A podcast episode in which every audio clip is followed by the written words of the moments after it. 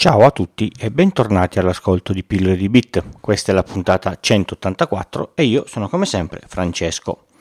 Vi sarete resi conto che con l'avvento dei dischi SSD allo stato solido, quando si compra un computer, il taglio d'ingresso del disco interno è di 256 GB. Tenendo conto che ormai un sistema operativo ne occupa circa 15-40 se Windows, ci aggiungiamo qualche software, pare chiaro che 256 GB sono un po' pochini per mettere tutti i dati che ci servono per il nostro lavoro o le nostre passioni. La tecnologia ci ha portato ad avere molti dati sul cloud, anche questo è vero. Alcuni di questi è inutile tenerli offline, come per esempio musica e film, dati dei quali fino a qualche anno fa eravamo davvero pieni ovunque: dischi esterni, DVD, chiavette USB e quant'altro. Adesso tra Netflix, Spotify e compagnia questi dati non ci servono più, però ci restano due categorie importanti di dati che dobbiamo tenere con cura in più posti e fare in modo che non vadano mai persi: i documenti e le fotografie. Queste ultime, video autoprodotti compresi, occupano davvero moltissimo spazio, soprattutto se ci dilettiamo con montaggio e scatto in modalità RAW. I 256 GB sono pochi, ma anche se bastassero, come ho già detto 1000 volte in questo podcast, è necessario avere un backup dei propri dati. Si rende necessario avere un posto dove questi dati vanno messi. Ci serve quindi un supporto esterno. La prima cosa a cui si pensa è un disco USB. Bene, un disco USB è un posto sbagliato dove mettere i dati ai quali teniamo. Ha un grande vantaggio: costa relativamente poco. Ha due enormi svantaggi: è un disco solo e si potrebbe rompere, perdendo tutto il contenuto al suo interno, e potrebbe cadere rompendosi, con lo stesso risultato di prima, tutto il contenuto perso. Negli ultimi anni c'è anche un altro problema serio e grave: il disco è collegato al computer e in caso di attacco ransomware anche questo verrebbe crittografato. Il disco USB però è comodo da portarsi in giro, non va del tutto abbandonato, soprattutto se nel formato da 2,5 pollici, che sta comodamente in tasca. Ma a casa dove devo mettere i miei dati? Ovviamente in un NAS. NAS è l'acronimo di Network Attached Storage. Per chi non mastica di cose tecniche, è un disco che si collega alla rete di casa e non alla porta USB del PC. Partiamo dalle basi. È certamente più caro, ma ovviamente si porta dietro vantaggi che il disco USB neanche si sogna. Il NAS, come dice il suo nome, si collega alla rete. Dalla rete può essere raggiunto da tutti i dispositivi che sono sulla rete stessa, anche contemporaneamente. Qui c'è il primo vantaggio: ci metto i file e ci posso accedere dal desktop sulla scrivania, dal portatile, dal divano e, volendo, con le giuste app, anche dal telefono. Se ho una VPN con la quale accedo a casa quando sono fuori, il NAS è acceso e i file sono dentro, posso accedere ai miei file anche quando sono fuori, senza che questi siano fisicamente sul mio PC. Se mi rubano il PC non hanno accesso ai miei dati, perché sono sul NAS a casa. Dovreste aver voglia già adesso di comprare un NAS, ma non è finita qui. Se a casa siete in più persone con più dispositivi, potete fare cartelle solo di alcune persone e cartelle condivise. Così finisce l'era del "hai una chiavetta USB che ti devo passare le foto del fine settimana al mare?" Ok, quando si potrà fare un'altra volta. Le si mettono sul NAS e si possono prendere da lì. Avere il NAS in rete permette di metterlo in un posto della casa nascosto, o magari dove non dà fastidio. Se siete tra i fortunati con la rete cablata, lo si può mettere in un posto dove un eventuale ladro non penserebbe mai, tipo in un solaio se non è troppo caldo, o in una cantina se non ha la porticina di legno o non è facilmente allagabile. Seconda caratteristica importante: all'interno del NAS si può, e anzi si deve, mettere più di un disco. Perché? Perché i dischi si scassano, e visto che sono meccanici, e se si scassano quel che c'è dentro è perso, e per questo motivo ci si deve tutelare. E come si fa? Si moltiplicano i dischi e si mette su un sistema RAID, che non è quello che ammazza le zanzare, ma è l'acronimo di Redundant Array of Independent Disks. Per i non tecnici vuol dire mettere più dischi insieme, facendo in modo che i dati siano memorizzati sempre in più di un posto, facendo in modo che se un disco si rompe non ho perdita di dati. I sistemi RAID sono tanti. Nei NAS casalinghi, che non devono costare come un'autovettura, se ne usano prevalentemente due. Quelli più piccoli hanno due dischi che si configurano in mirror, specchio. A fronte di due dischi di uguale capacità, ad esempio 4 TB, avrò un totale utilizzabile di 4 TB, ma ogni volta che scrivo un file questo verrà memorizzato su entrambi i dischi. Se un disco si rompe, i dati saranno ancora memorizzati sul secondo. Cambio il disco guasto, il NAS ricostruisce il RAID e tutto tornerà com'era prima. In questo caso compro il NAS vuoto, due dischi di uguale capacità, e otterrò un NAS della capacità di uno dei due dischi. Se sono un po' più ricco posso prendere un NAS che ha 4 slot per i dischi e compro 4 dischi, sempre di uguale capacità. La configurazione RAID, in questo caso detta RAID 5, permette di memorizzare i dati in modo da averli, passatemi il termine, sparsi tra i dischi, in modo tale che se uno si rompe non ho perdita dati, compro il disco sostitutivo, lo metto nel NAS, lui ricostruisce il RAID e tutto torna come era prima. Ma se se ne rompe più di uno ho perso tutto il contenuto, ma lì c'è veramente sfortuna. Con RAID 5, a fronte di 4 dischi acquistati, la capacità è pari a 3 di questi, ne perdo solo uno. Rispetto al Mirror, dove perdo il 50% della capacità acquistata, con RAID 5, con 4 dischi, perdo il 25% della capacità acquistata.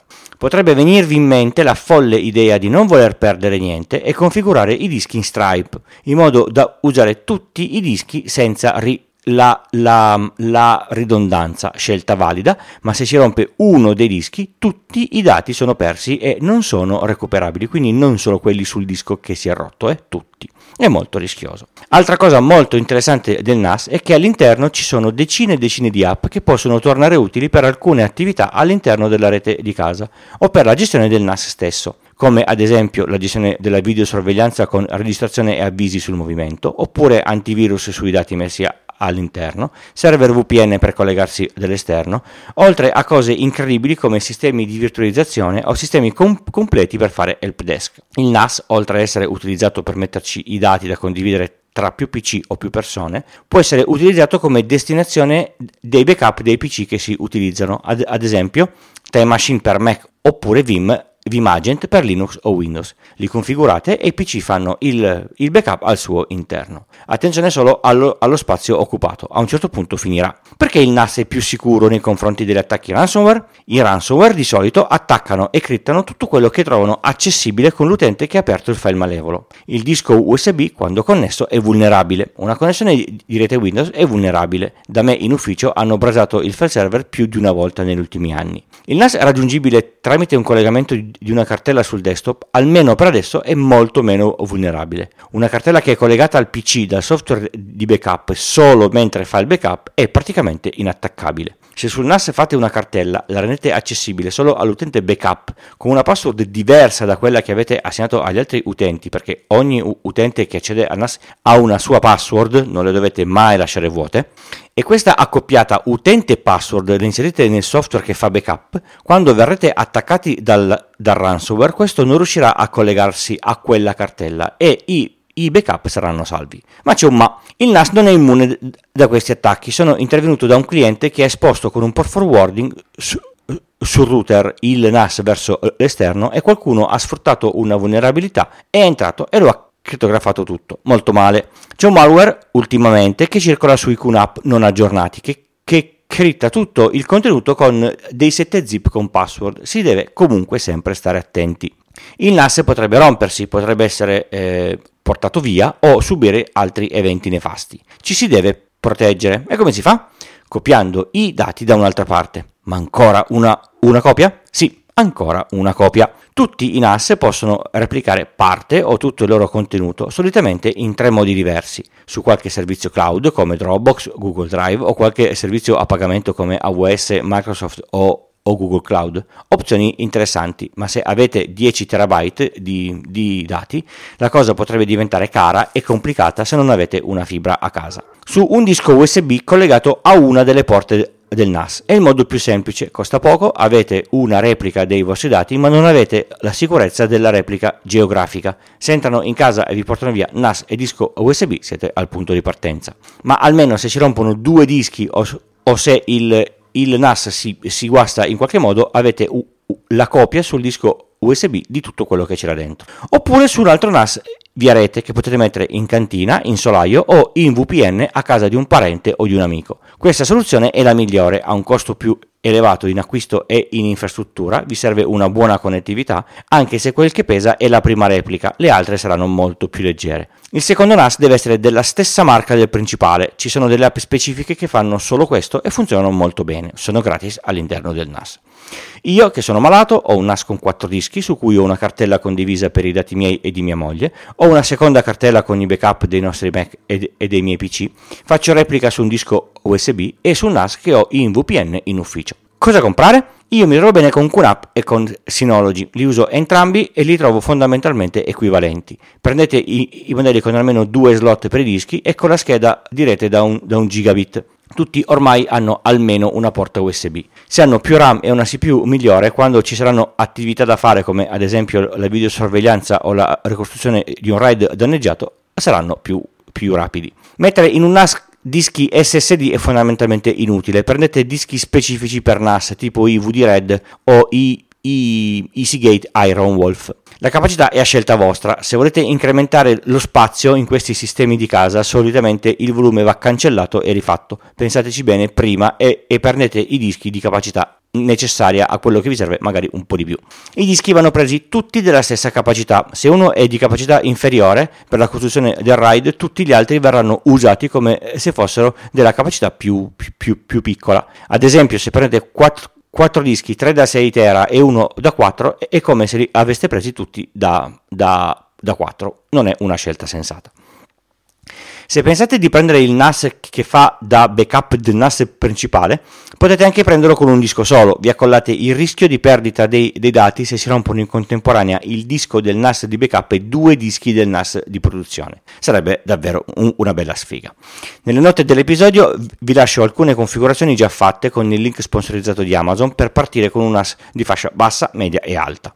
Per i più nerd si può fare un NAS usando una scheda tipo Raspberry Pi o un vecchio PC, mettendo su una distribuzione specifica tipo FreeNAS. Rende bene, ma è un po' più complessa da configurare e da gestire. Direi che fa un po' oltre lo scopo di questo podcast. Pillole di Bit lo potete ascoltare una volta a settimana, esce normalmente lunedì mattina alle 4, ma poi potete continuare a partecipare tutti i giorni sui vari canali, Twitter, il forum, Telegram, la mail. Tutti i link li trovate sul sito pilloledibit col punto prima dell'it. Potete dire ad Amazon Echo di riprodurre Pillole di Bit. Ho provato e funziona. Il podcast non ha pubblicità di alcun tipo, è sostenuto solo dalle donazioni degli ascoltatori. Se lo ritenete meritevole di una donazione, sul sito ci sono i pulsanti di PayPal, con il quale ci si può anche abbonare mensilmente, o Satispay. Per chi dona 5 euro o più arrivano gli adesivi. Ricordate che mi dovete mandare l'indirizzo. Se Pillole di Bit vi è piaciuto, ditelo a amici, colleghi e parenti. Diffondete l'ascolto dei podcast, è sempre una buona cosa. Con Pillole di Bit faccio altri 2 podcast, Pillole di Videogiochi e Pillole di Geek, quest'ultimo con Giuliano. L'ultima puntata è della settimana scorsa. Fossi in voi proverei ad ascoltarli, sono sempre tutti gratis. Se vi serve una consulenza tecnica informatica fatturata, su ilTucci.com/consulenza trovate tutte le informazioni. Pillole di Bit esiste grazie all'hosting di Third Eye, al quale potreste pensare al posto del vostro attuale, e anche a Producer, il programma per macOS che uso per il montaggio audio, che mi permette di non impazzire a ogni puntata. Si avvicina alla puntata 200 e per quella vorrei fare una puntata Ask Me Anything. Inviatemi le domande che mi potete fare via mail, form e messaggio privato Telegram, preferirei con un messaggio vocale. Mi serve almeno sapere il nome di chi mi pone la domanda. Le domande non devono essere consulenze da un'ora, ma domande con risposte da qualche minuto. Ne seleziono un po' e rispondo nella puntata 200. La ricezione delle domande si chiude alla puntata 195, così ho il tempo di prepararmi. Se non ne arrivano, faccio una puntata speciale io. Ormai comprare e usare un Raspberry Pi è alla portata di quasi tutti. Se non lo avete fatto, potrebbe essere il momento giusto per farlo. Le schede attuali con la versione 4 partono già con 2 GB di RAM e hanno un processore di tutto rispetto, un mini PC veramente interessante. La procedura di installazione prevede un'attività un po' macchinosa, si compra una micro SSD, si scarica un file IMG che poi va scritto in un certo modo su questa scheda per far sì che una volta inserita nel Raspberry questo si avvii correttamente. Ci sono vari modi per farlo, ma ho scoperto tardi come al solito che il tour proprietario del Raspberry, del quale vi lascio il link nelle note, ha alcune funzionalità molto interessanti. La prima è che non serve scaricare l'immagine. Una volta scaricato e installato il tool, basta inserire la scheda nel PC, selezionare il tipo di installazione da fare e lui parte. La seconda, che non è documentata, è ancora meglio. Prima di avviare la scrittura dell'immagine sulla scheda, premete Ctrl+Shift+X e si apre una finestra con le opzioni avanzate, dove potete indicare la rete wifi alla quale il Raspberry si deve collegare, il nome che dovrà avere in rete e se deve avere già l'accesso remoto SSH attivo. In questo caso il sistema vi obbliga a mettere una nuova password per l'utente PI. La trovo una cosa eccezionale per iniziare a lavorare subito, soprattutto se volete usare la scheda come un piccolo server e non volete doverla configurare usando un monitor e una tastiera per i primi 20 minuti. Ultima nota di servizio prima di chiudere. Qualche giorno fa, inspiegabilmente, senza degnarsi di avvisare, Aruba, il noto provider di servizi cloud, PAC, hosting, domini, speed e mille altri servizi, ha deciso di far scadere tutte le password degli account @aruba.it, forzando tutti al cambiamento. La mossa è stata poco pulita, non chiara e mette più di un dubbio.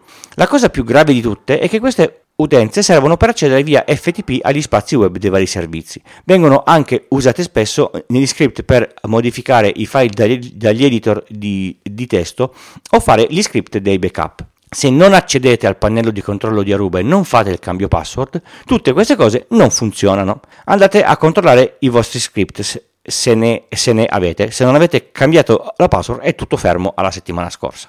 Nei campi da compilare per il cambio password, inspiegabilmente anche qua l'incolla non funziona, dovete scrivere la password a mano, una scelta priva di ogni logica che mina la sicurezza della password perché porta a non metterne di sicure.